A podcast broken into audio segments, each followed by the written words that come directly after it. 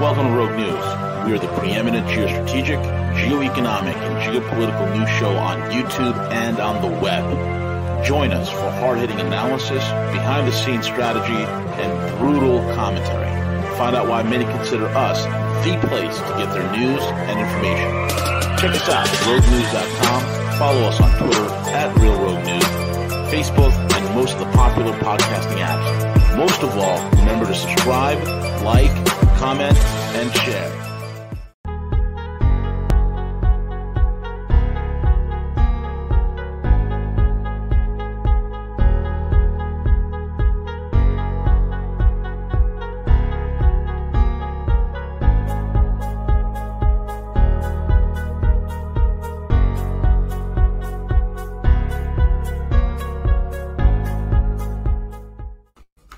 Hey, welcome everyone. I want to welcome everyone to another edition of the Matthew Ehret Show, basically uh, where he breaks everything down geopolitically. Uh, you know, great commentary. Do us a favor if you have not done so yet, jump over to Matthew's Substack, uh, subscribe there. Uh, lots of great articles, everything that he does with his work. Also visit the Rising Tide Foundation, which is the Rising Found Rising Tide Foundation.net, as well as the CanadianPatriot.org. Matthew, great day. How are you, sir? Hey, CJ, very good. Thank you. Um, yeah, I figured today uh, people who probably just saw that little screen share you did noticed that on the Canadian Patriot website, uh, there's a few articles um, memorializing the life of JFK from a couple of different angles. One there by my wife uh, that was first published on the Saker in memory of JFK, the first U.S. president to be declared a terrorist and threat to national security. Brilliant little article. I might be uh, dry, drawing from that in today's in today's remarks a little bit. Um, and also, there's another article on there um, by myself on JFK's vision for the future that should have been, and then something with Aleister Crowley and, and Aldous Huxley, which is we're not going to talk about that today necessarily. But um, I wanted really just to, since it, we're one day past the anniversary of JFK's untimely death, um, on November 22nd, 1963. And I, I mean, I'm, I shudder to think how many people, if you just walked out into an average street corner in a, a busy city in, in the United States or in Canada or in Europe, how many people would actually be aware of like what was the significance of the thing that happened on this day 58 years earlier? Um, probably quite a few baby boomers might have an association in their minds. Um, millennials people born, especially after the, the year 2000, I, I really I'm concerned how many how few maybe maybe one in a hundred I don't know would actually know that this is the day that that JFK was killed, and how many of those would even be aware that there was a cover up and it was uh, an inside job, much like 9/11. I don't know. I don't know. But today I, I want to do a little bit of justice to his life and get people to recognize that um, there was and is something very special inside of the U.S. Constitution and the United the United States experience as an experiment um, started really in full in 1776. But the the fight to create this experiment goes back thousands of years. Really, if you if you go back to the writings of ancient Greece and Cicero in Rome, and you read the writings of a lot of these great thinkers like Plato in the Republic or Cicero's Commonwealth or Saint Augustine's uh, works, especially on the city of God, you start getting a sense that there's a continuity of ideas historically to fight for creating a system of laws, a paradigm that would cherish the inalienable qualities of human beings made in the image of a living creator. This is not mm. something that just bursted onto the scene by a bunch of people who didn't want to pay taxes, you know, in 13 colonies in 1776, just because, you know, they yep. didn't, that wasn't what would motivate you to like risk your life um, and and do this. So there's there's a higher continuous function of ideas that took concrete expression in this revolutionary way. And for the past 260 years, the, the efforts on the part of the oligarchy, because there has also been a continuous function of an oligarchical system of hereditary elites wanting to keep people, the majority of families and people, in a slave class living in the shadows of Plato's cave, right? That the shadows on the cave wall, as Plato goes through in his allegory of the cave in, in book seven of the Republic, they this this grouping, this f- faction of humanity, want, sees themselves as the shadow masters, and it's that their their right and duty even to cast those shadows, make the sounds that people who are dumbed down to believe in the their the the senses that that we're endowed with at birth is the only way we can form an idea of reality. That's not actually true. Human beings are made for more than that.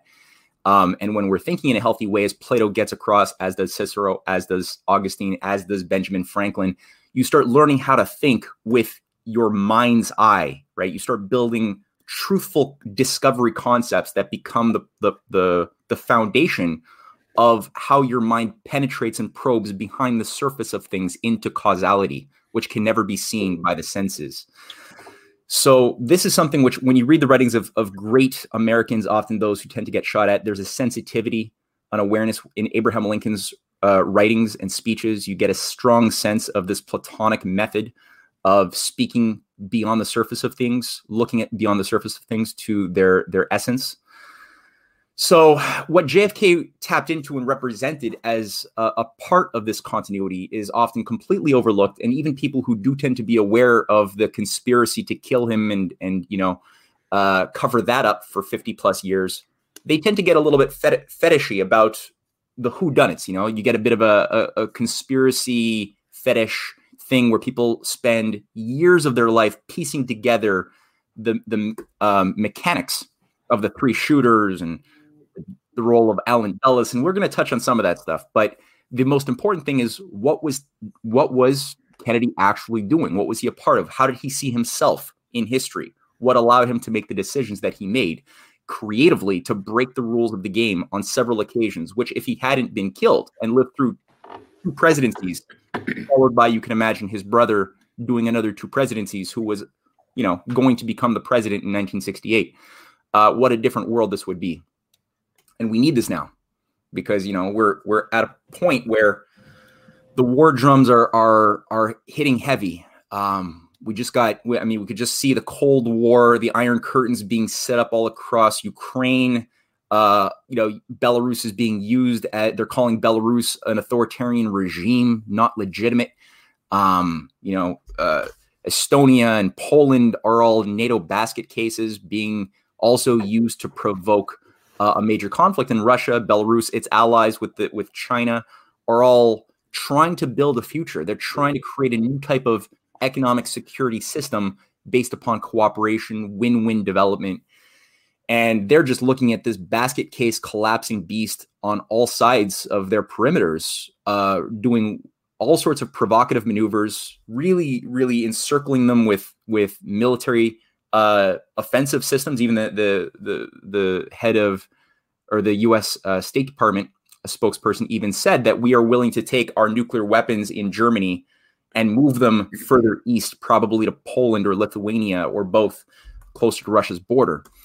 So you got the the war drums are going. So we definitely need to be reminded of what is a more competent, sane uh, approach, and is it possible that this could even happen from the United States? Could the United States become sane? Is there anything? Is there are there any historical precedents? And so again, JFK got to really study how JFK was thinking strategically on a variety of levels, and that's why I put together a little PowerPoint, which uh, I'm just going to go through starting now. I'm going to do a share screen. Um, Hello, Matthew. Hey, it's V. How you doing? hey, what's up, buddy?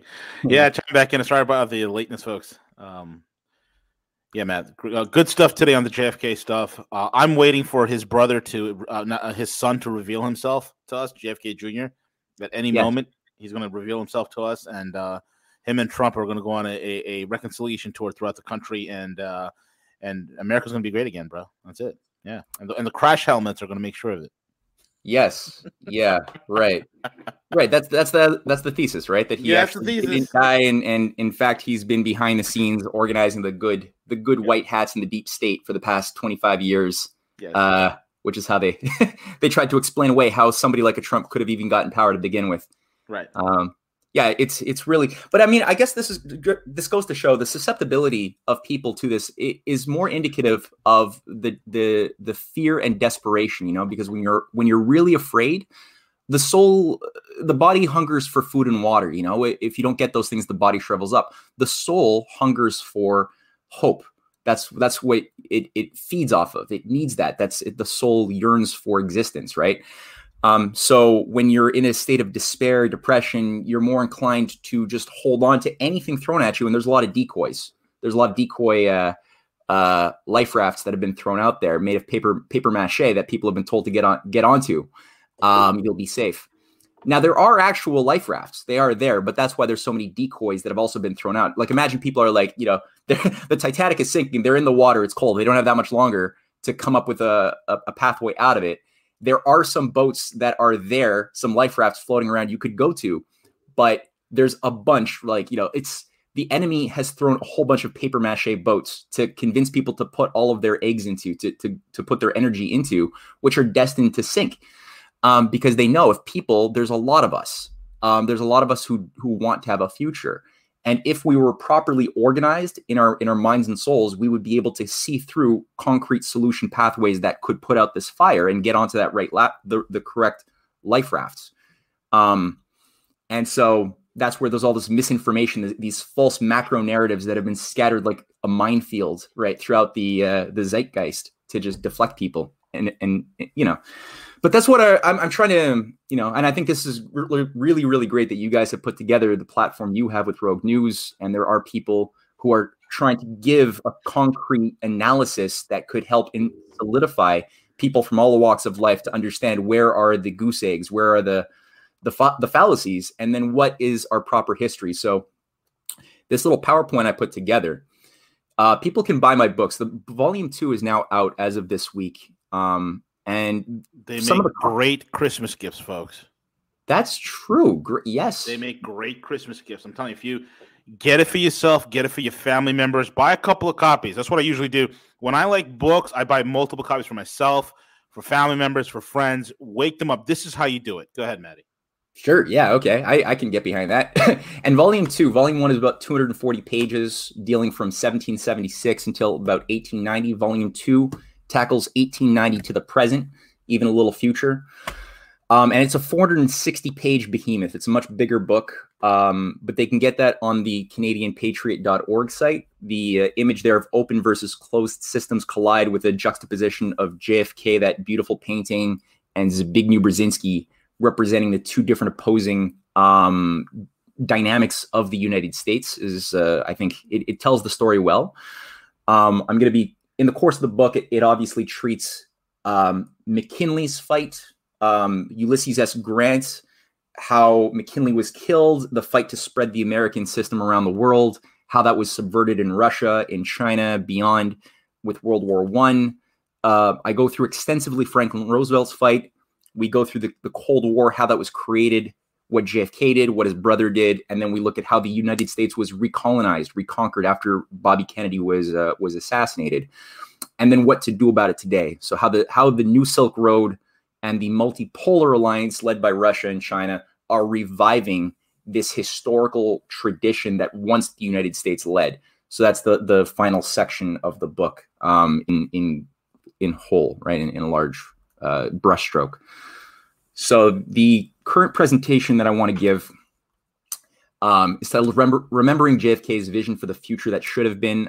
I mentioned that uh, I was inspired very much to, to compose this chapter. This is a, a, three chapters from my book that I'm, I'm going to be talking about. Uh, Cynthia Chung, my wife, uh, who wrote that wonderful article that's on the Canadian Patriot site, did a lot of work that really inspired me, as did Anton Chaitkin, who's also uh, publishing his own history book uh, very shortly um, which I highly recommend people check out. So the, I got to really just say thank you to these two individuals, especially there's been a lot of other sources I used, obviously, in my research. So let's go through a little bit of the future that should have been. Um, I want to start with a, a short little uh, remark from JFK, one of the best speeches that I think embodies this best, this better tradition of the United States.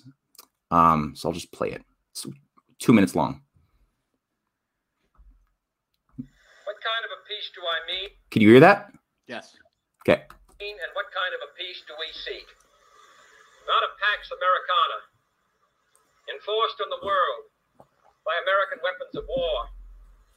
Not the peace of the grave or the security of the slave. I am talking about genuine peace, the kind of peace that makes life on earth worth living The kind that enables men and nations to grow and to hope and build a better life for their children.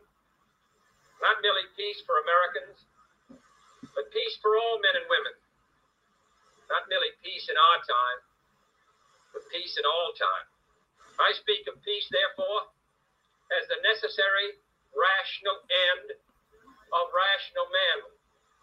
I realize the pursuit of peace is not as dramatic as the pursuit of war, and frequently the words of the pursuers fall on deaf ears.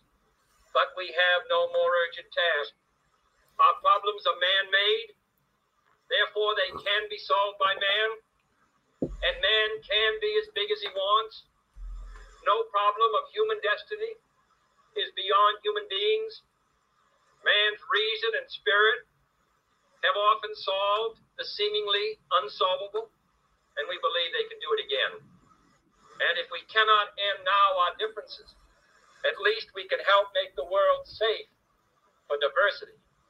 For in the final analysis, our most basic common link is that we all inhabit this small planet. We all breathe the same air. We all cherish our children's futures, and we are all mortal. Yeah. So I found that that really just got across um, the spirit of JFK in terms of like what earned him the enemies that he had made in the course of his life. And people often try to find like, well, what's the reason that he got killed? You know, um, was it his was it the mafia? His clashes with the ma- the mafia? Was it was it uh, you know the steel barons? Was it this or that? And there's so many different um, theories floating around, you know, over like what he was doing um, his fight with the Federal Reserve? Was it, uh, you know, his his there? There's no one thing, and I, I, think that that's always the most important thing to hold in mind is that JFK was operating on a multi-spectrum level. There, it was it was he was thinking strategically as in a way that that was more than the sum of parts of the different elements of geopolitics or economics or cultural policy. And the question is always, where does a guy like this come from? Did he just appear. A lot of people try to say that he was a cold warrior. Even a lot of people say he was an anti-communist uh, red baiter. You know, he only got in because of Papa Joe Kennedy, the fascist, uh, who worked with you know uh, the Wall Street baron, you know, the Wall Street bankers. And it's like, no, yes, his dad was uh, did a lot of terrible things, but luckily the eugenicists are wrong the sins of the father do not flow genetically through to the children and jfk was on the one hand a veteran of world war ii he was a war hero. He nearly died a few times. His brother did die his older brother who was supposed to be the the person who was going to carry on the family sort of uh, legacy as the president. He died. Joe kennedy uh, jr i guess is yeah that was his name.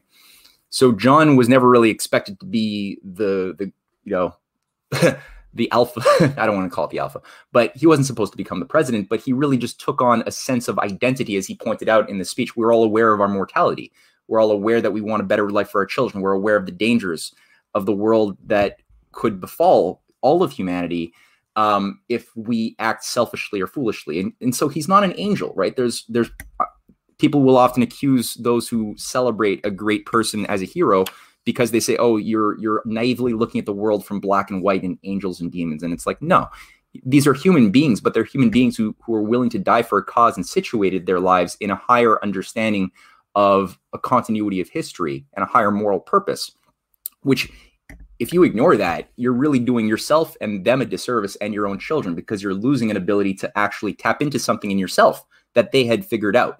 So Let's not do that. And so he didn't come from a vacuum. What was the process that he stepped onto on the stage of history? So, to get the context, and I want to say a few things about the pre presidential Kennedy as well. You got to look at the dynamic of the world after World War II, or this is a picture from 1943 where you have Henry Wallace, the vice president under Franklin Roosevelt, together um, 1943 was a, a, time of of a lot of optimism for the like the, the nations, especially the poor nations of the world who had been colonized by European empires, Africa, South America, but especially Africa, Asia. Um, and there's a great hope for final independence, and um, and the idea of people who were coming to the United States, like Kwame Nkrumah, many international leaders who had become leaders of the independence movements, were all studying in the United States. They were studying how Roosevelt did the New Deal, how he built the Tennessee Valley Authority, the electrification project of the 30s. And they were all trying to figure out how do they adapt this to India, to Ghana, to South America. And many of them actually uh, did that with the help of allies of Franklin Roosevelt's vision. And, and FDR did envision a world of win win cooperation based upon a China, US, Russia bedrock alliance. He even wanted to bring in Brazil too. Um, and Britain would be then dismantled as an empire and forced to behave for once like a real normal nation state within the, the rules of the game that these these nations would be setting forth. And it would all be premised around the international uh, export of the New Deal. So things like the IMF, the World Bank, the GATT system, the, the General Agreement on Tariffs and Trade. These were all meant to be conduits for the emission of long term credit for the development of large scale infrastructure so that nations could be given the means to feed themselves by building up industries in every country and standing on their own two feet, not just giving them money and, and keeping them poor the way that these, unfortunately, after FDR died in 1945, these organizations that were put online from Bretton Woods were, unfor- were taken over by the deep state that then utilized them as, as tools to recolonize the countries that wanted independence economically. So there, a lot of them fought and succeeded in getting the political independence. But when it came time for the more important economic independence to, to carry as means to carry out your political freedom, they were in many cases uh, sabotaged by assassination, coup, and other. So anyway, these are the two. Um, Wallace put forth a speech in 1942 enunciating the four freedoms that the, the post-war world once the wall street monster of fascism and i say wall street because you know everyone should be aware at this point that wall street and the city of london funded fascism and eugenics um, nazism throughout the 30s and 40s but when that was was going to be put down as a frankenstein monster that it was the idea was well the post-war world was going to be based upon the freedom the four fundamental freedoms that every human being regardless of your your religion or ethnicity or whatever all have access to based on what JFK tapped into. We all have fundamental needs, um, universal needs. Um, so let's just, I want to play a two minute blip from this incredible speech that Wallace had delivered to the American people, uh, situating this fight as part of a continuity of history again.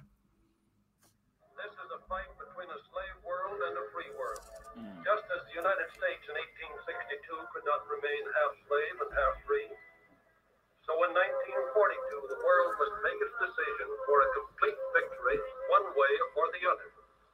Down the years, the people of the United States have moved steadily forward in the practice of democracy.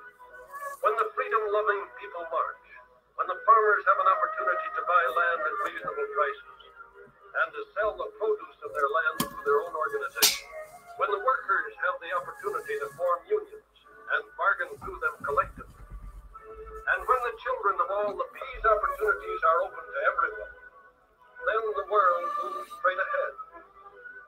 But the March of Freedom of the past 150 years has been a long, drawn out people's revolution. This great revolution of the people. There were the American Revolution of 1775, the French Revolution of 1792 the Latin American revolutions of the Bolivarian era, the German Revolution of 1848, the Russian Revolution of 1918. Each spoke for the common man in terms of blood on the battlefield. Some went to excess, the significant thing is that the people broke their way to the light. The people are on the march toward even fuller freedom than the most fortunate peoples of the earth have hitherto enjoyed. The people, in their millennial and revolutionary march toward manifesting here on earth the dignity that is in every human soul, hold as their credo the four freedoms enunciated by President Roosevelt. We who live in the United States may think there is nothing very revolutionary about freedom of religion freedom of expression, and freedom from the fear of secret police. But when we begin to think about the significance of freedom from want for the average man, then we know that the revolution of the past 150 years has not been completed, either here in the United States or in any other nation in the world. We know that this revolution cannot stop until freedom from want has been attained. All right. So just to get across, right? I was happy that he said some have gone to excess, but you know, just to get it, like there are some revolutions he enunciated in that list, which were not exactly great ideals to necessarily aspire to. But the point being is that they were the expression of humanity's desire for freedom and emancipation um, of the masses, um, which are all moving us in a teleological way towards that that thing that Plato talks about when philosophers become kings or kings become philosophers um, or that Cicero enunciates in the Commonwealth, or that Augustine talks about with the city of God, that there is natural law and God, man's law will only not become self-destructive when it learns when we evolve ourselves and mature ourselves so that we learn how to craft our laws in accordance with God's law. The city of God and the city of man have to be brought ever more increasingly into harmony without ever expecting to achieve an end point in that process because we can never will always be living in the material world with human constraints and human frailties. That'll never be something we fully escape. But the point is, you need to have a cultural evolution which moves you always towards that self perfectibility. Right. So that idea is very, very strong in FDR's mind. It's strong in Wallace's mind. It's very strong in JFK's mind. And so this is the oops, screwed that up there. I'll go to the next slide. Okay so that's the the sort of environment that is being fought over in the end of World War II. And I mentioned FDR dies early. Stalin presumes and, and tells FDR's son that it was Churchill's people who had uh, poisoned his father. Um, but what we do know is immediately afterwards, the, the deep state takes over. FDR has been already induced to um, remove Wallace in early 1945 as vice president and bring in a Wall Street um, ass licker named Harry Truman and Wallace is de- is brought down to being like the the commerce secretary. But he's still in the cabinet. He's still a force, and there's still FDR loyalists who are part of the cabinet of Truman, but they have a lot less power, and the assholes have really taken over. So, one of the key allies that is underrated, that shapes in many ways the Pan African movement, uh, many processes during the post war age, and even the civil rights movement. This is the guy who literally sparked the civil rights movement in the United States before Martin Luther King is the fellow there that Wallace is talking to, uh, Paul Robeson. And Paul Robeson is, is famous as being an, an amazing man, an amazing man, Paul Robeson. Totally. And the right and, and, and the conservatives in America have no idea who Robeson is. They just write him off as he's a he's a communist. Oh yeah, that's the knee jerk reaction it's such a this is probably one of the most powerful renaissance human beings of american history yes and uh, as a shakespearean actor as a cultural ambassador and a fighter against fascism b- abroad and uh, racism at home he was a fighter against imperialism. He had close friends with kwame nkrumah and he even created he was he worked with albert einstein on the american anti-lynching committee. Albert einstein was the co-chair of that with alongside robeson. Um, in 1944, he creates um, the American Council on African Affairs. He's the founder of it, the president, and he authors the manifesto that calls for the, you know, 1944. How, how is the U.S. going to behave according to the former colony, colonies that will now be liberated of, of Britain and Belgium and France, especially in Africa? And he says to give concrete help to the struggle of the African masses, to disseminate accurate information concerning Africa and its people, in that to wake up Americans to what is happening in Africa, the one continent where undisguised colonial slavery is still practiced, to influence the adoption of governmental policies designed to promote their advancement in freedom and preserve international peace, to smash the iron curtain of secrecy and double talk surrounding the schemes for imperialist exploitation of Africa and its peoples, to prevent American loans and guns from being used to crush the freedom struggle of Africa and other subject peoples, to strengthen the alliance of progressive Americans, blacks and whites, with peoples of Africa and other lands in the struggle for world peace and freedom. I think actually I could have been wrong about the date. This could have been 1947 or 48 when the Iron Curtain had fallen. Anyway, this just gets across again. And one of the members of this is Kwame Nkrumah, the founder of the Pan African movement and first, you know, revolutionary president of Ghana. um, is a member and who is studying in America, like I said, the Tennessee Valley Authority, the dam building, and, and working closely with Robeson and learning from Robeson as well. Uh, Wallace, he's ousted, and I'm going to tell you why he's ousted. Because in 1946, there's two quotes I have here: one from 44, one from 46. In 46, he basically uh, does the uh, the unthinkable, and he says we should have peace with Russia. and he basically says, before the blood of our boys is scarcely dry in the field of battle, those enemies of peace try to lay the foundation for World War III. These people must not succeed in their foul enterprise. We must offset their poison by following the policies of Roosevelt in cultivating the friendship of Russia in peace as in war. Before that, he even pointed out, while he was still vice president, he even pointed out that fascism in the post war inevitably will push steadily for Anglo Saxon imperialism and eventually for war with Russia already American fascists are taking, talking and writing about this conflict and using it as an excuse for their internal hatreds and intolerances towards certain races, creeds, and classes. So he's already foreseeing what would happen if FDR's vision is sabotaged, um, which is just amazingly prescient, especially considering what the world is going through today.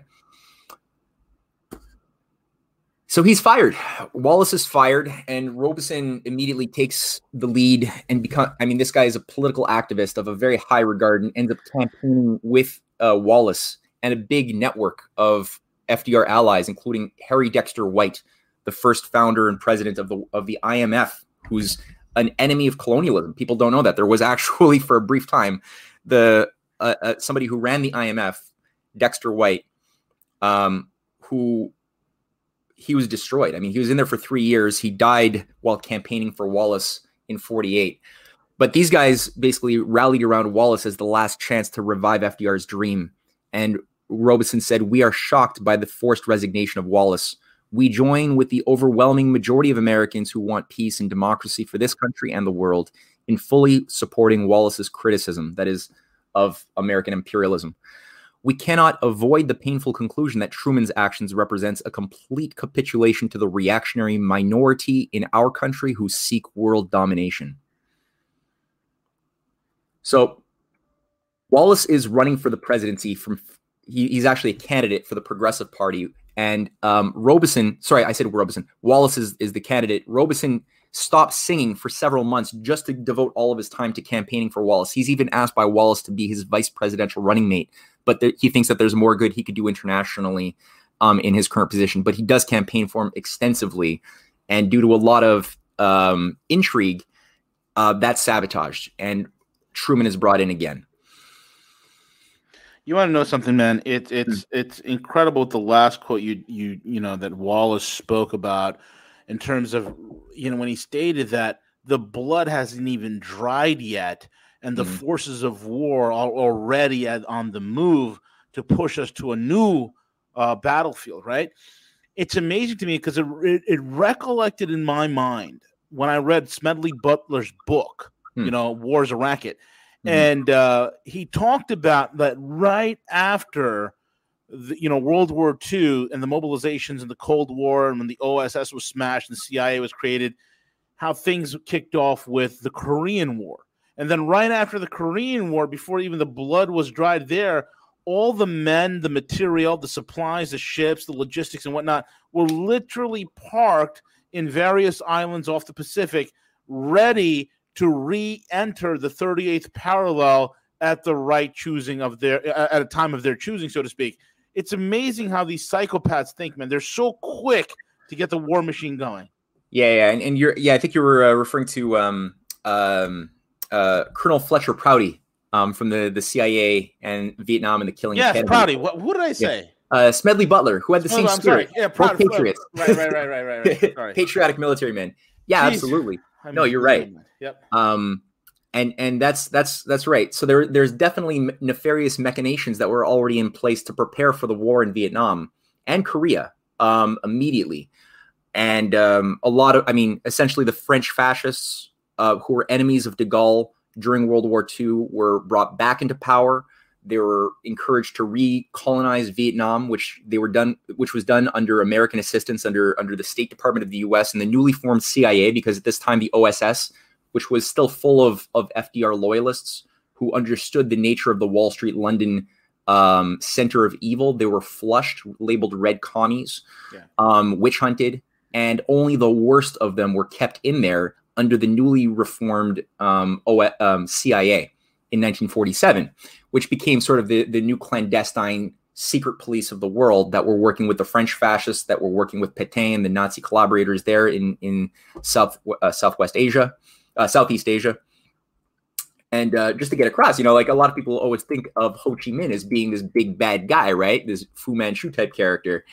And you know, even I had these ignorant ideas after watching things, you know, like like Rambo three and stuff.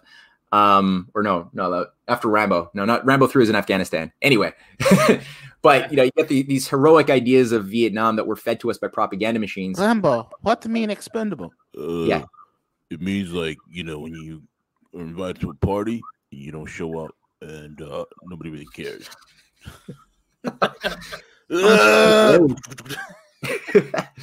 Yeah, that was On super influential in night, shaping how we think of Vietnam. That's actually yeah. But so I, I got Vi- I got Ho Chi Minh here, and I got a little quote that looks like something people might recognize, which said, "All men are created equal. They are How endowed by their dare he, this commie, quote that?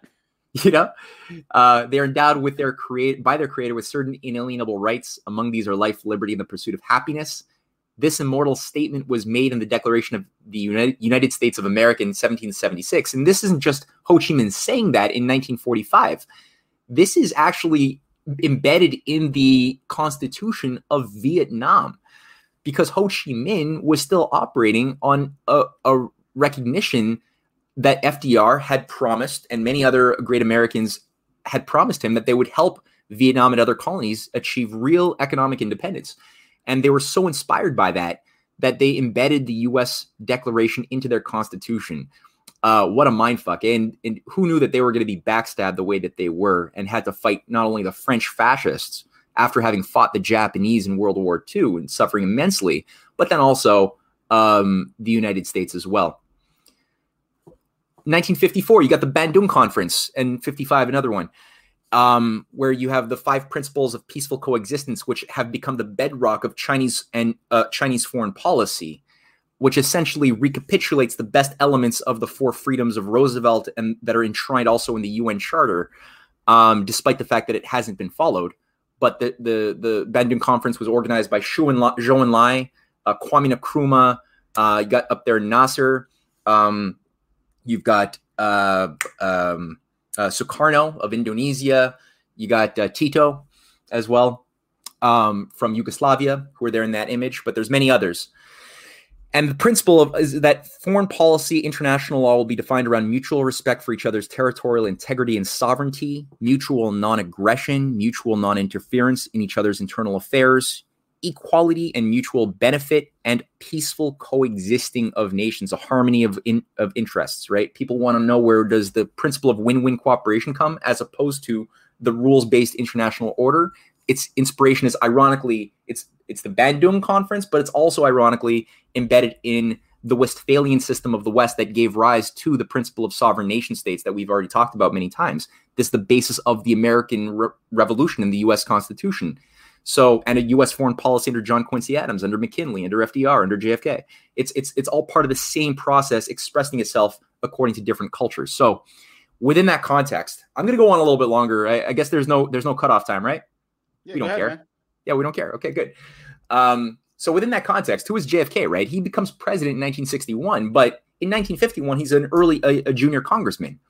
What is he doing as a congressman? Is he just like you know doing a Hunter Biden, you know, uh, try to just like have fun and and uh, and go to orgies around the world? You know, he's often treated like a party boy.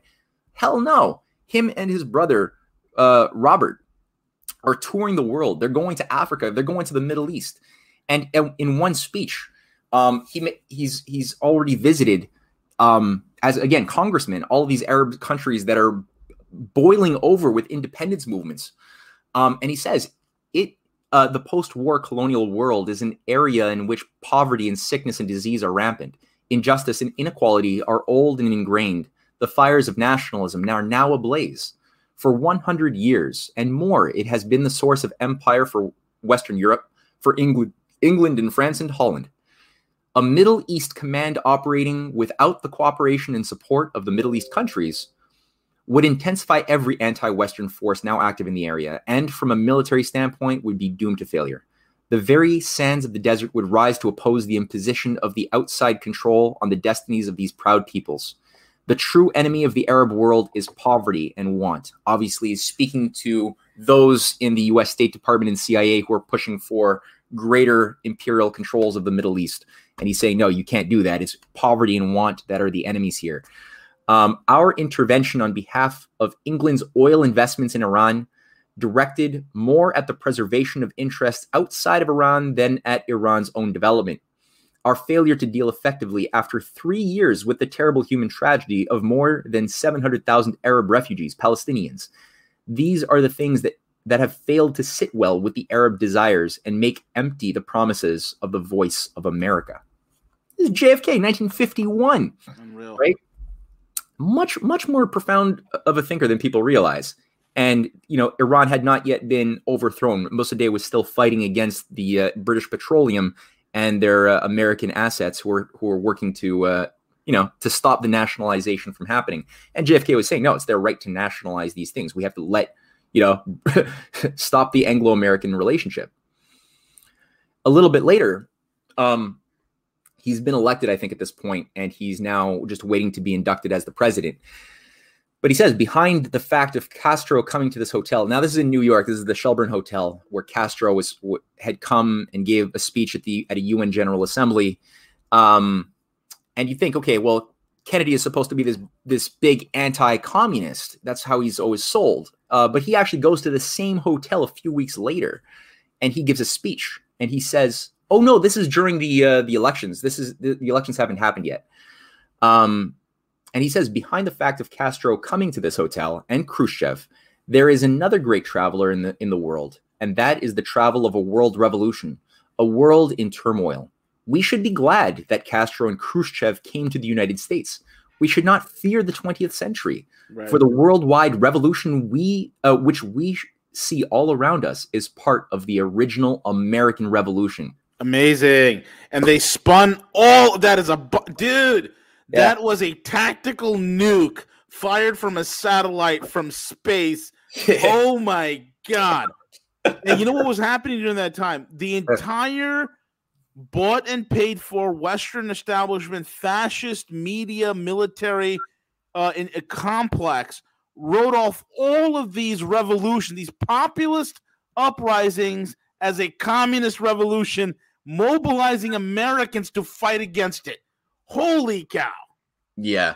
And, you know, we're supposed to believe like the, the cover story that was first put out there, the Russiagate story around JFK's killer, uh, who was, you know, set up was supposed to be that Castro uh, killed him because Castro hated uh, JFK, apparently, who, and, or the Russians. That's why they, they set up, you know, Lee Harvey Oswald for a few months in Russia because they were trying to say, oh, look, the Russians obviously deployed him. That's why there was this red herring that was set up there. But it's like, no, he actually worked really, really hard to, uh, in opposition to the Warhawks, to recognize that the fight of the the the Soviet and communist uh, parts of the world were in harmony with the Amer- the spirit of the American Revolution. Um, he actually was was completely doing an intellectual flank, um, despite the fact that one could have legitimate complaints for all of these places, right? Just like Wallace recognized there were failures with the Bolshevik Revolution and the German Revolution. Uh, but the point is, he recognized there was this higher function going on and was able to completely, like you said, blow the ship out of the water from space of all of these warhawks who are just saying the only solution is war and confrontation with Russia and with Cuba. And there were there was no shortage of these guys. And in Stanford in 1960 again, uh, now he's about to be inducted as president, but he's not president yet. He says, call it nationalism, call it anti-colonialism. Africa is going through a revolution. Africans Mm. want a higher standard of living. 75% of the population now lives by subsistence agriculture. They want an opportunity to manage and benefit directly from the resources in, on, or under their land. The Wow. African people believe that science, technology, and education available in the modern world can overcome their struggle for existence. That their poverty, squalor, ignorance, and disease can be conquered. The balance of power is shifting into the hands of two thirds of the world's people who want to share what the one third has already taken for granted. Boom! Oh my god, that was a thermonuclear device going off right there, man. Holy crap! No, no Yeah. this is why they killed him. Yeah. This Yeah. is why they killed him. He, he understood the open American system. He understood it. Yeah, and he was making it happen. He had he had negotiations going with with Patrice Lumumba, who was a follower of Kwame Nkrumah. He had he had a friendship going. Kwame Nkrumah was the first head of state to be invited to the United States once he was made president. It wasn't Britain, it wasn't Canada, it wasn't some other like first world country. He brought in Kwame Nkrumah as the, for a red carpet treatment in the in Washington as his first guest of honor. Um, so he was very aware that at this point, you know, you just had Kwame had just brushed like led a revolution against the British in 1957, first country to really fundamentally break free and declare independence, followed by Touré um, from France in 58, and then you have 13 countries by 19. By the time he's saying this, 13 countries have just in a in a tight period declared independence, and they they want development, they want help, they want to end hunger, and JFK is organizing to provide long term loans, credit, development aid, industrial aid, scientific aid from the United States to help these countries stand Wow. on their own two feet. Can you Um, imagine if he would have done that? Imagine he was never killed. America would have been a would have continued to be an industrial powerhouse. We would have made peace accords and ties and trade deals with the Soviet Union, with China. We'd have a thousand years of peace in this world. Yeah. Oh my God. And you know, the thing that he was also being warned about, like Eisenhower, you know, you complain about Eisenhower, and he was a he was definitely much weaker than FDR or, or JFK, but he wasn't evil, and he did give at least a useful warning towards the end. You know, a few days before JFK enters, saying like, "Look, the military-industrial complex is uh, a very dangerous beast that everyone has to be diligent of." Um, he did try to push back against it, but he was much more politically naive as well, and had people like John Foster Dulles whispering in his ear left and right. But you know, Eisenhower was offering JFK sage advice, as was um, people like Eleanor Roosevelt, who was JFK's primary sponsor, um, who was trying to, you know, keep her uh, former husband or hus- her husband's uh, vision alive in some way. Um, that was what gave him, in many ways, the type of political support needed to beat out Nixon, who was a lackey of of uh, Averell Harriman and, and the FBI in 1960. Um, but you have their Doug, General Douglas, Douglas MacArthur as well, who very much understood the nature of the Anglo American establishment, um, who did give his support as well to Kennedy and gave him a lot of advice, as did Charles de Gaulle. So you had the old guard um, who had fought and put down the fascist machine, who had rallied around JFK, recognizing his potential and gave him the intellectual fortitude needed to, to do battle. Because when you know when Eisenhower had tried to do his crusade for peace, you know, he he did do good things. Like he did push back against the ouster. You know, there's a lot of pressure to get the U.S. to support the killing of Nasser, um, uh, and and stand in alliance with Israel and, and Britain over the the Suez Canal. And, and Eisenhower said no to that. Fought to even support uh, Middle Eastern countries, especially Iran, to have access to atomic power. That was what the the Atoms for Peace was about. He tried to meet with Khrushchev. He tried to meet with Stalin. Uh, that's Eisenhower.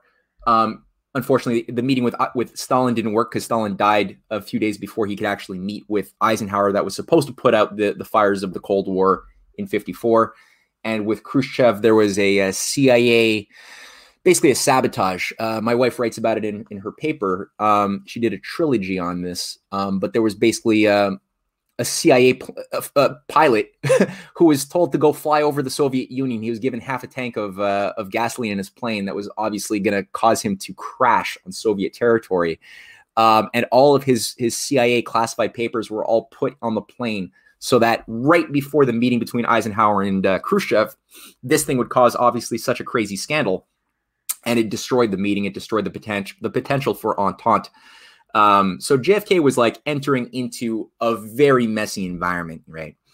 Um, but as as I mentioned, so he he unveiled the program called the New Frontiers. It had sev- several aspects. I, I put out here the the primary aspects of it or, or dimensions of it, which is his battle to continue the international New Deal to revive that program.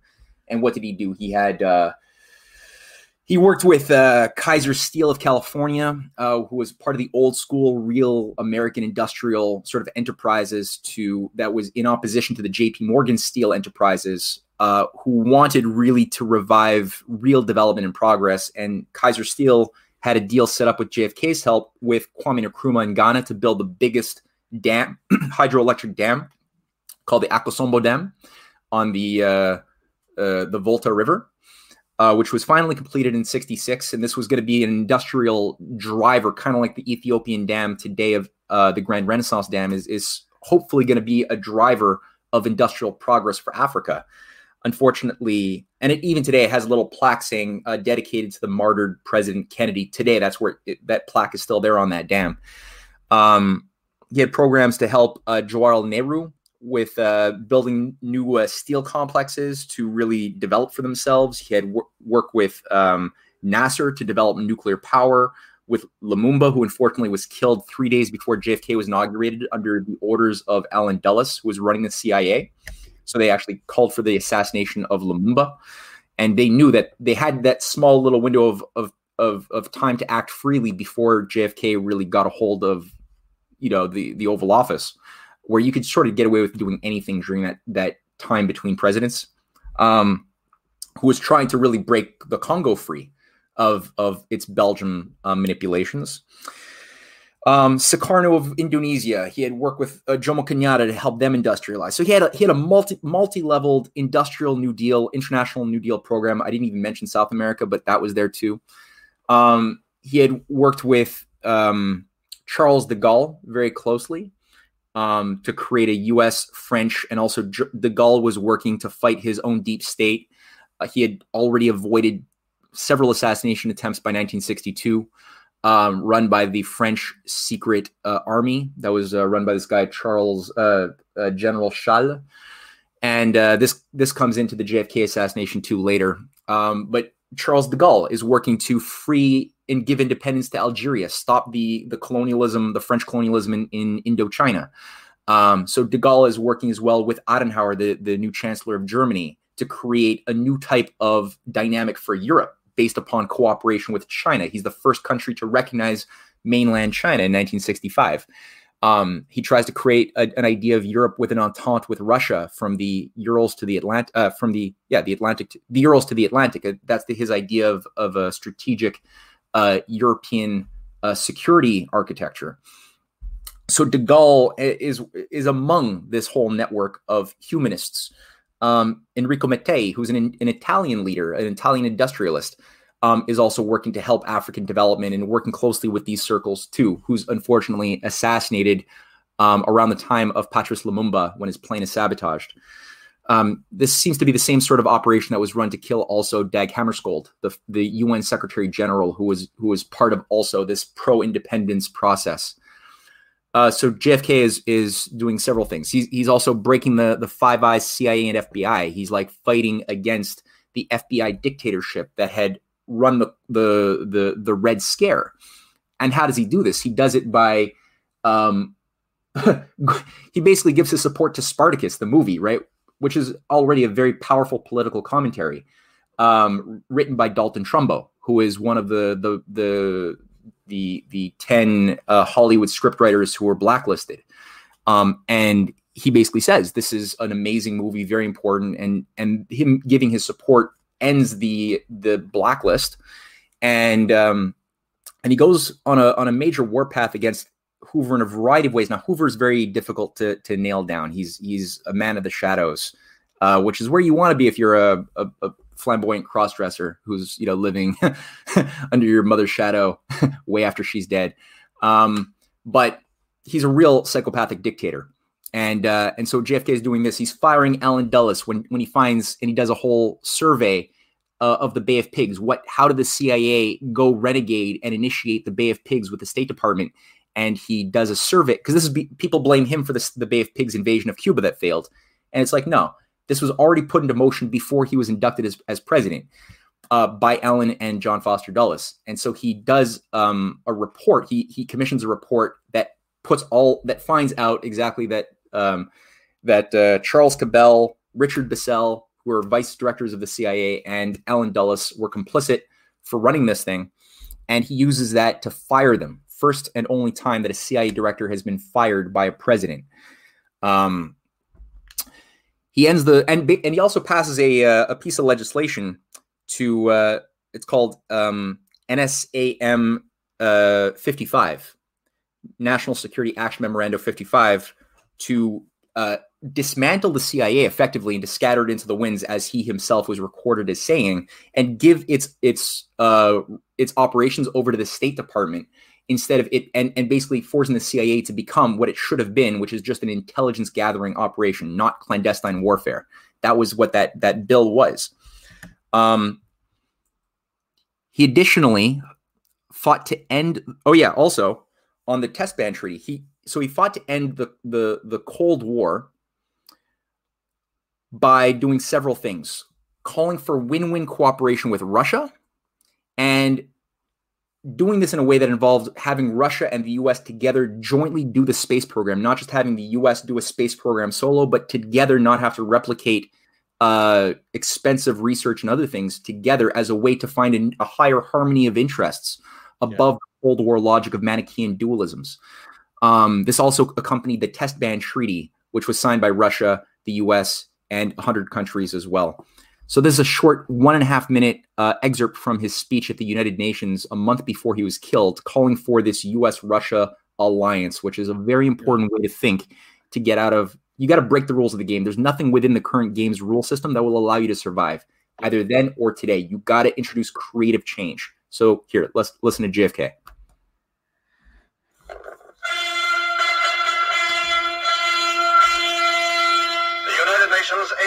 General Assembly, which opened in an unusually hopeful proposal.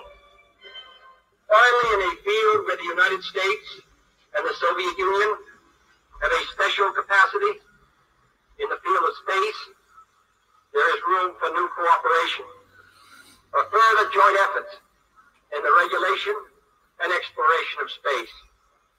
I include among these possibilities a joint expedition to the moon Space offers no problems of sovereignty. By resolution of this assembly, the members of the United Nations have forsworn any claim to territorial rights in outer space or on celestial bodies and declare that international law and the United Nations Charter will apply. Why, therefore, should man's first flight to the moon be a matter of national competition? Why should the United States and the Soviet Union, in preparing for such expeditions, become involved in immense duplications of research, construction, and expenditure?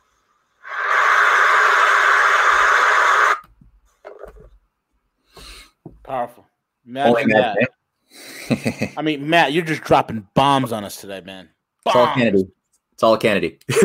yeah, it is. Yeah, it's all Kennedy. Let's all remember that. I mean, this is the reason why he was killed.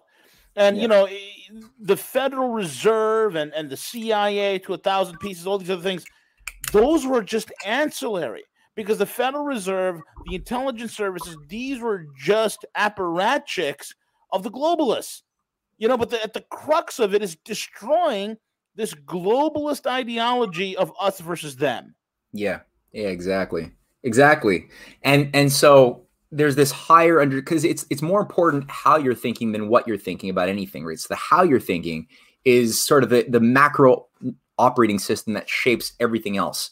And jfk had that understanding that it was the the cold war was driving people insane right? There was a constant fear of mass nuclear armageddon every day especially for young people going through this trauma. As a young person you don't know what the hell is governing your world. You're just being told you could die any minute think about the kids being uh, you know suffering this new form of treatment under global warming hysteria today and shock therapy that they're being given in their schools and elementary or covid-19 is the new black plague that can kill your family and your grandpa and your grandma if you're like you know in her midst even if you don't have any any symptoms. And these kids are being uh, traumatized psychologically which could if if this is not treated and you don't give somebody a sense of a higher optimism a higher purpose to life this will result in very sick adults who will appear to be adults, but will have deep psychological, subconscious issues that make them very malleable to fascists who want to control them.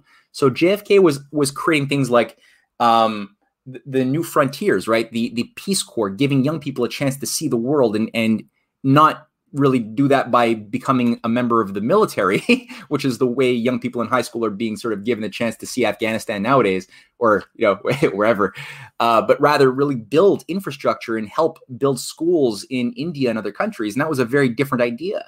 Um, there was an idea of the space program and going beyond the frontiers of knowledge and pressing onto the unknown so that you can encourage creativity that would then help organize the best of your talents and give a right uh, place to your values in society and organize the whole economy around the idea of doing things uh, both in, as far as the apollo projects were concerned but then he also had a view far beyond the moon towards and he talks about it developing nuclear rockets fusion rockets that he funded um, to take us to the, the outer reaches of the solar system to have a, a, a colony on uh, Mars by something like 1984 was sort of the objective at that time. So we were on a very different trajectory for what the future should be. Um, and it was all based on an idea of cooperation, not doing this to, uh, you know, build, see who can have more bombs, us or the Soviets or the Chinese. You know, it was an idea of finding a higher harmony of interests. Um, so back to our, oops, back to this ending the, the war in Vietnam, you know, I, I, mentioned he had advice from de Gaulle and Eisenhower, especially, who gave him great advice on how to get the hell out of Vietnam. Colonel Fletcher Prouty, who uh, wrote the book you cited, uh, talked about this this at length. His NSAM 263 memorandum called for the extraction of U.S. advisors who were quickly becoming covert mercenaries in Vietnam, which was going to become um, what we know of it as a bloodbath. Um, he called for the extraction of U.S. troops with a, an intention to have a full, full extraction within the year. Um, you had also, as I said, a push for um, a, a, a, classical educational experience in schools that would really focused on giving kids um, real education, a real knowledge of sciences. The idea of having the space program reshape the entire education program because you you everything would be changing. When you give people a mission to do the impossible it forces all of the theories that you have been taking for granted to be pressed up against reality and tested. You can't just have ivory model theories about the atom or about uh, space-time that are not useful if you're doing something. These types of useless theories like the ones we've got in standard model cosmology and atomic physics today that don't bear any reality or, or, or Darwinian evolution that don't bear any reality to, to the universe as we can experimentally find it. The reason why they can build up like a cancer is because we're not doing shit. You know, we're just sitting here in a consumer society, uh, you know, getting fed a bunch of crap from, you know, poor countries. And we're not, we have no purpose. We have no missions anymore since especially JFK's brother was killed. So that idea of having your education system defined by the new discoveries, building new textbooks on a frequent basis. Because as you're going into the unknown, making discoveries, trying to accomplish the mission of you know putting a human being on on uh, the moon, you're making breakthroughs in MRIs, in I mean, the internet came out of this. Uh, the so many things, minerals, the idea of elements, everything is changing very quickly, and that's a good thing. Empires don't like that because they want to monopolize existing knowledge and control it uh, to control the rules of the game. So they, they don't like these sorts of things. This is kind of like what Russia and China are doing today with their space program and Belt and Road Initiative and high speed rail. They're putting their minds to a place that are going to constantly uh, transform the rules of the, the rigged game, which is why they're targeted for destruction, um, as JFK was. So I won't go through the details. I mean, you know, people should watch. I, I think for starters, if they haven't, um, Oliver Stone's movie uh, JFK from 1992. I think that that's that's a must watch. It was a very well done movie um, with Kevin Costner and a lot of stars who participated in that, based on the research of Colonel Fletcher Prouty, um, as well as uh, Jim Garrison.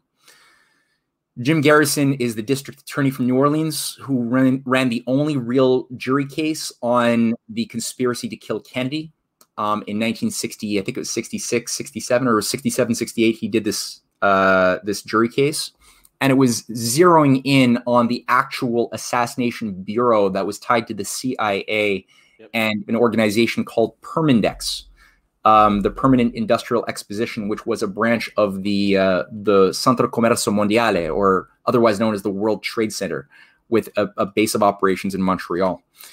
And in this book, which is again a very good book, you can get it online for like for free, I think, but you could buy the hard copy for like five bucks. Um, my wife Cynthia used this extensively in her trilogy on on JFK versus Dulles.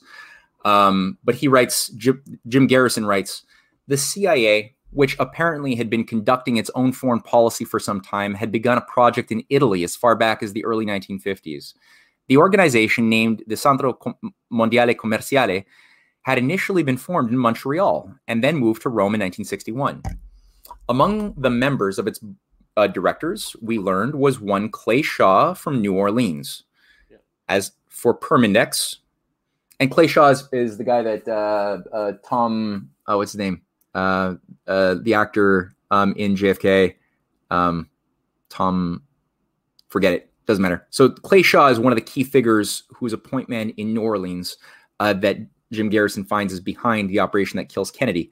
As for Permindex, it had among Tommy Lee Jones, that's him, Tommy Lee Jones. As for Permindex, it had, among other things, secretly financed the opposition to the French uh, French secret army organization. Oh, sorry, it had secretly financed the op- opposition of the French secret army organization to President de Gaulle's support for independence for Algeria, including its reputed assassination attempts on de Gaulle. Now, just quickly there, de Gaulle was able, he organized, after surviving several assassination attempts um, run by the OAS and the CIA, he uh, conducted a his own French intelligence study that found Permindex's uh, bank accounts to be directly tied to several of the assassination uh, offices that were tied to the C- the OAS, and using this this proof was able to get France and then also Switzerland to kick Permindex's offices forever out of their countries. So they were no longer allowed to operate, and they moved their headquarters to South Africa at that time, um, whose president had already recently been assassinated, who is a friend of Dag Hammarskjöld, uh, which is a whole other story. Um, so the the key thing here, though, um, for our story for um, JFK's murder is what he says in the last little section here. He says one of the major stockholders of the Centro was a Major Louis Mortimer Bloomfield, a Montreal resident and former agent with the Office of Strategic Services, the OSS, out of which the United States had formed the CIA. Now, Mortimer Bloomfield is the key point man who came out of the Allen Dulles network, um, based in the United, uh, based in Canada, like I said, like he says in Montreal, very much tied to the Bronfmans and these other these other groups. Um, he runs. So this thing basically served during World War II as an assassination outfit that was useful in the course of World War II, but it didn't stop doing its work when the war ended. It basically just put on a veneer of, of a shell company and continued to carry out um, clandestine assassinations um, throughout the Cold War. So Major Louis Mortimer Bloomfield is a major figure in this process. And um, Clay Shaw is a part of this group called Trademart as well, which I mean is documented thoroughly in this, which is tied to David Ferrie, that is Oswald's handler, um, who was very close to Clay Shaw uh, and was a part of these different orgies that they were that Clay Shaw was hosting at his uh, mansion frequently. Um, they were very much tied to um, Sir William Stephenson, the the head of British Foreign uh, Secret Operations, uh, Churchill's Intrepid, and uh, many many others. The the guy who creates uh, uh, James Bond, uh, what's his name, Ian Fleming. He's also a part of this thing. Um, so yeah, reality is stranger than fiction sometimes. But so Garrison actually manages to pull some amazing evidence together. He gets the the Zapruder film to become declassified. I mean, it, it was formerly under private possession somehow Yeah. in the owner of I, I guess it's Time Time um, Time Life magazine headquarters or was it Fortune headquarters? But some major media mogul had ownership of the Zapruder film, which I think now everybody knows of. But he basically it was made classified, so nobody got to see this thing for five years until 1967 when he finally got his hands on it and discovered that just by looking at the film, um, it's very evident that JFK is getting shot from the front and his head is going back. Very, very clear that there's many, many bullets. That's where they get the the magic bullet, um, you know, terminology that that like shot through several locations at different triangulations, like a magic bullet. you have to be like a real quantum physicist to come up with a, a, rational or logical conclusion of how that could be that could happen. But in well, reality, th- that's where that's where you're kind of missed the point here. The magic bullet theory is true. In fact, that magic bullet is flying around till this very day. It has not ceased flying. Hmm. Every weekend, it kills multiple people in Chicago. Right. Right.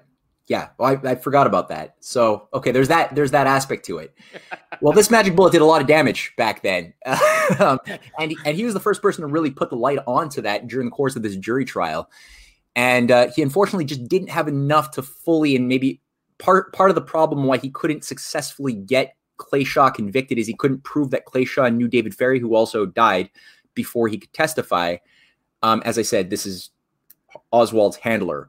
Um, but almost, almost every person who was a witness, there was over 70 witnesses who saw the shooters on the gla- grassy knoll who were being called in to testify, who were just ignored by the, the Warren Commission, which was run by Allen Dulles, the guy that JFK had fired from the CIA, became the guy who runs the, the Warren Commission five days after JFK is killed to cover up the real causes of the murder. So all of these witnesses who were ignored by the Warren Commission were all being called in to testify, and one after the other, they would all show up suicided um, so he didn't have a lot of people at a certain point who he could actually use as evidence. That was a part of the unfortunate thing. And, and to this very day, Jim Garrison is labeled as a, a bit of a kooky tyrant who tried to, you know, um, uh, uh, besmirch the reputation of the honorable Clay Shaw. To this day, there's there's networks of people who are paid operatives to write books about this. But that that's a picture of Clay Shaw there uh, holding the Warren Commission report, looking creepy. That's uh, Mortimer Bloomfield, whose uh, archival, all of his papers were supposed to be declassified in 2004 after 25 or 30 years at the National Archives of Canada. Um, for whatever reason, the law was not maintained and they're still classified. Nobody can look at them. Uh, that's a picture of the World Trade Center Permindex uh, meeting from 60, 1958 or 59. And just to wrap this all together, so what was the one of the biggest uh, transgressions of JFK? Well, it was this evoking a sense that human beings are not animals, that we can transcend the limits to growth, and that we are natural when we're being creative. Our tech- technology that we advance and the new scientific discoveries we, we make are not outside of nature. There's no war of nature versus human development, as is currently the foundation of the the brainwashing that we've been subjected to for decades now, which is like every time human beings build a dam or we build infrastructure to make life better for ourselves or our kids, we hurt nature more, we cause CO2, which causes the destruction of, of the, the, the climate. Um, that's bullshit. None of that is based on science. Human JFK understood that the human mind and what it does is a part of nature. And it's natural that we green deserts. It's natural that we transcend those limits so that we can always have more people at a higher standard of living as long as we're always moral enough to make discoveries, inspire young people to want to make discoveries, to be the best that they can be, and then translate those into new technologies that, that we share for everyone, rich and poor alike, to end poverty. That's real win win cooperation. It's not being an angel, it's just rational, higher self interest based on a love. Like our, our self interest is to love ourselves, love nature, love human beings and love God, the, the creator of all of that. That's already there in the book of Matthew in uh, in the Bible. It's it's it was a, a, fact of life understood, right? And to do unto others as you would have them do unto yourself. That's a, a part of natural law. You don't do that. Like these guys would never be the they call they talk about depopulation.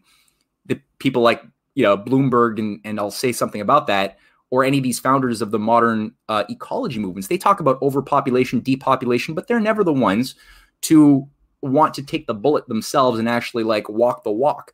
There, it's always for the the the darker skinned or poor people of the world to to be the uh, the depopulated ones. Yeah. So they were not willing to basically live the the Confucian edict of do not do unto others as you would not have them do unto you, or the Well, here's a perfect analogy, Matt. I mean, Yeah. this morning we found out that Nancy Pelosi bought a 11,000 square foot mansion no. for 25 million dollars on the beach in Florida.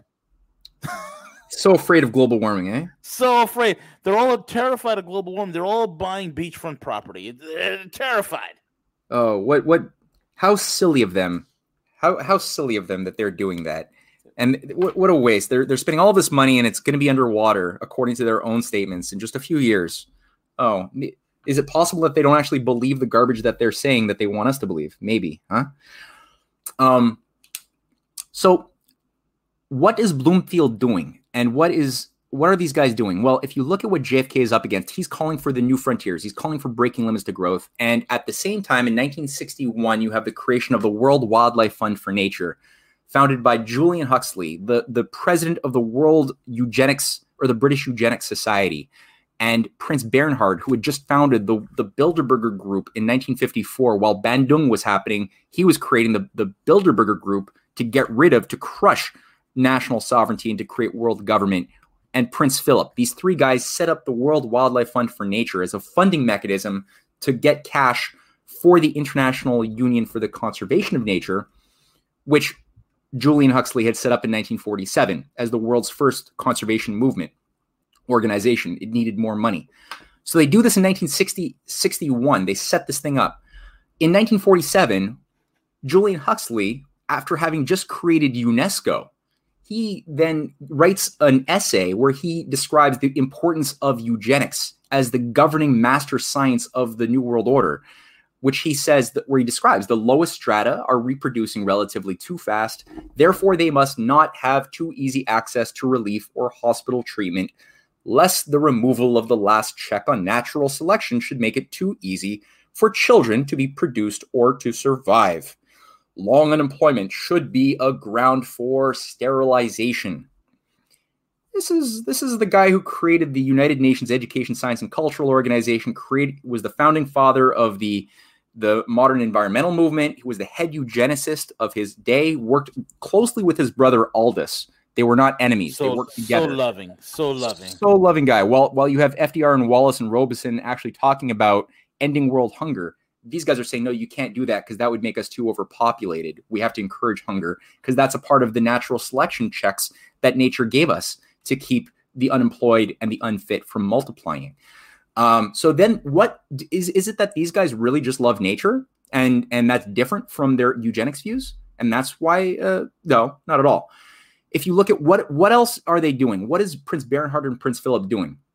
They're sponsoring the Club of Rome. That's the upper left hand side there with Sir Alexander King, who is the head of the OECD, who, who creates the Club of Rome in 1968 um, to promote a new science, to, uh, to justify Neo Malthusianism as a new religion of the elite and something everyone would have to bow down to. To get more money for these, these operations, Prince Bernhard also goes and creates the 1001 Trust.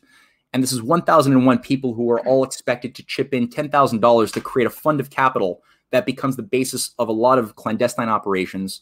Um, and on the founding board of the 1001 Trust, which includes a lot of upper level oligarchs, a lot of uh, old, uh, you know, bloodline uh, royals of Europe and even Morocco and, and others, um, you have people like Louis Mortimer Bloomfield, who's on there. You have uh, Maurice Strong, who's a founding member. Um, Conrad Black, uh, who's a member, who's a media mogul. You have Peter Munk, who's the guy there on the bottom left hand side, who runs Barrick Gold, one of the biggest gold uh, and mining outfits that's been col- like Yep. neo-colonial policy of Africa.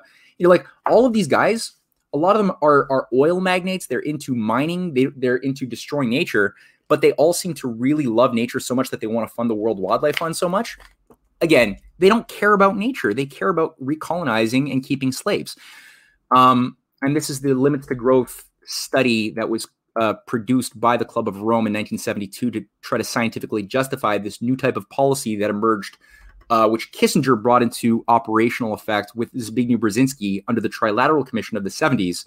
uh, to encourage depopulation of, of poor countries instead of infrastructure and science, which had formerly been the norm of U.S. foreign policy. And that's basically an image of the the arithmetic growth of population and the um, or sorry the the geometric growth of population of Malthus from the 1799 period, um, and the how food will always grow at a slower rate, causing a, a crisis, which has to always be managed by a master elite of of you know uh, scientists to manage the population growth. That was Malthus's claim. It was disproven um, throughout the 19th century by by American primarily uh, creativity and love of invention and enterprise and freedom that proved that you could always have more people um, as long as you're applying new discoveries. That's the that's the contingency of the whole thing. And on the right hand side, there is the li- limits to growth, more advanced mathematical computer models that basically repackaged Malthus using more variables of pollution and concluded the same thing that there's no way to overcome overpopulation. We have to reg- impose world regulations on, on how many people can exist. And Mal- I mean, JFK, a month before he dies, 30 days, two days after his speech at the United Nations calling for U.S. Uh, Russia cooperation, he says, Malthus at the Academy of Sciences says Malthus argued a century and a half ago that man, by using up all his available resources, would forever press on the limits of subsistence, thus condemning humanity to an indefinite future of misery and poverty. We can now begin to hope and I believe know that Malthus was expressing not a law of nature, but merely the limitation then of scientific and social wisdom. That's it. Excellent, Matt. Excellent, excellent breakdown. CJ, uh, I want to play a YouTube video real quick, Matt. This is pertinent to what we're talking about today, and I think it's a pretty cool clip from Oliver Stone's JFK. Go ahead, CJ. Hmm. Anyway, after I came back, I asked myself. Could you put the volume higher? Why the chief of special ops selected to travel to the South Pole at that time to do up all the way. A number of others could have done. And I wondered if it could have been because one of my routine duties, if I had been in Washington, would have been to arrange for additional security in Texas. So I decided to check it out. And sure enough, I found out that someone had told the 112th Military Intelligence Group at 4th Army Headquarters at Fort Sam Houston to stand down that day over the protests of the unit commander, Colonel Reich. I believe it's a mistake. This is significant because it is standard operating procedure, especially in a known hostile city like Dallas, to supplement the Secret Service. I mean, even if we had not allowed the bubble top to be removed from the limousine, we would have placed at least 100 to 200 agents on the sidewalk without question. I mean, only a month ago, Dallas, UN Ambassador Adlai Stevenson spit on him. There had already been several attempts on de life in France. We would have arrived days ahead of time, studied the route, checked all the buildings, never would have allowed all those wide open empty windows overlooking Dealey. Never. We'd have had our own snipers covering the area. The minute a window went up, they'd have been on the radio. We'd have been watching the crowd, packages rolled up, newspapers, coat over up. Never would have let a man open an umbrella along the way. Never would have allowed that limousine to slow down to 10 miles an hour, much less take that unusual curve at Houston and Elm. You would have felt an army presence in the streets that day. None of this happened. It was a violation of the most basic protection codes we have, and it is the best indication of a massive plot in Dallas. Now, who could have best done this? Black Ops, Mr. Garrison. People in my business, people like my superior officer could have called Colonel Reich and said, Look, we have another unit coming from so and so providing security. You'll stand down. I mean, that day, in fact, there were some individual Army intelligence people in Dallas. I'm still trying to figure out who and why. But they weren't protecting client. And of course, Oswald. Army Intel had a Harvey Lee Oswald on file. All those files been destroyed. Many strange things were happening, and your Lee Harvey Oswald had nothing to do with them. Had the entire cabinet on a trip to the Far East. We had one third of a combat division returning from Germany in the air above the United States at the time of the shooting. At 12:34 p.m., the entire telephone system went out in Washington for a solid hour. And on the plane back to Washington, word was radioed from the White House Situations Room to Lyndon Johnson that one individual performed the assassination. Does that sound like a bunch of coincidences to you, Mr. Garrison? Not for one moment. The cabinet was out of the country to get their perceptions out of the way. Troops were in the air for possible riot control. The telephones didn't work to get the wrong stories from spreading if anything went wrong with the plan. Nothing was left to chance. He could not be allowed to escape alive. Well, I never thought things were the same after that. Vietnam started for real. There was an air of, I don't know, make believe in the Pentagon and CIA. Those of us who'd been in secret ops since the beginning knew the Warren Commission was fiction. But there was something, something deeper, uglier. I knew Allen Dulles very well. I briefed him many a time in his house. But for the life of me, I still can't figure out why he was appointed to investigate Kennedy's death, the man who had fired him. Dulles, by the way, was General Wyeth's benefactor. I got out in 64. Signed my commission. I never realized Kennedy was so dangerous to the establishment. Is that why? Well, that's a real question, isn't it? Why? The how and the who is just scenery for the public. Oswald, Ruby, Cuba, the mafia. Keeps them guessing like some kind of parlor game, prevents them from asking the most important question why? Why was Kennedy killed? Who benefited? Who has the power to cover it up?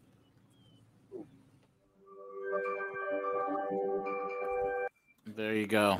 Yeah. If that's not enough to make people want to watch that movie, I don't know what is. That Yeah. spend the five bucks on YouTube or whatever it is, eh, wherever you find it. Just spend the money, watch the movie. It's very good. Excellent. And folks, most importantly, get over to CanadianPatriot.org or RisingTideFoundation.net and get Matthew's new books. Get it, get it, get it. Order from directly from him. The best way to get it.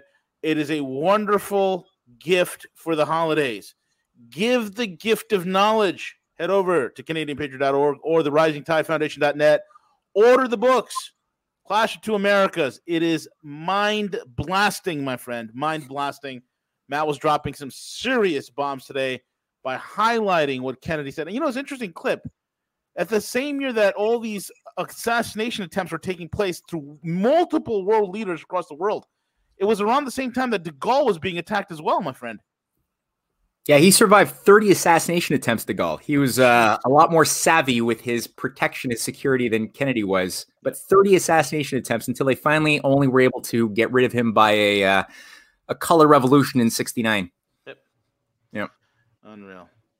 Matthew Ehret, thank you so much for joining us again, folks. If you haven't done so already, make sure you subscribe to the channel. Hit us with a thumbs up. Hit that notification bell. It is vital that we fight the algos. We got, we're trying to get ourselves back up to 100,000. YouTube has us pegged at 98,500 for God knows how many months at this point. It's retarded. Uh, they keep our views squelched at 23 to 24, maybe for 4,000 views if we're lucky on a channel where we used to get like 20, 30, 40,000 views. So we're fighting hard, man. We're fighting hard. And um, also check us out on all the other platforms out there. And again, go ahead and support Matt's work. Subscribe to his Substack. Become a member of his Substack. Show your support for great researchers and uh, journalists like Matt, uh, who really make a difference in this crazy, confusing time. It's an absolutely invaluable service he provides. And with that being said, El Cuco, take it away.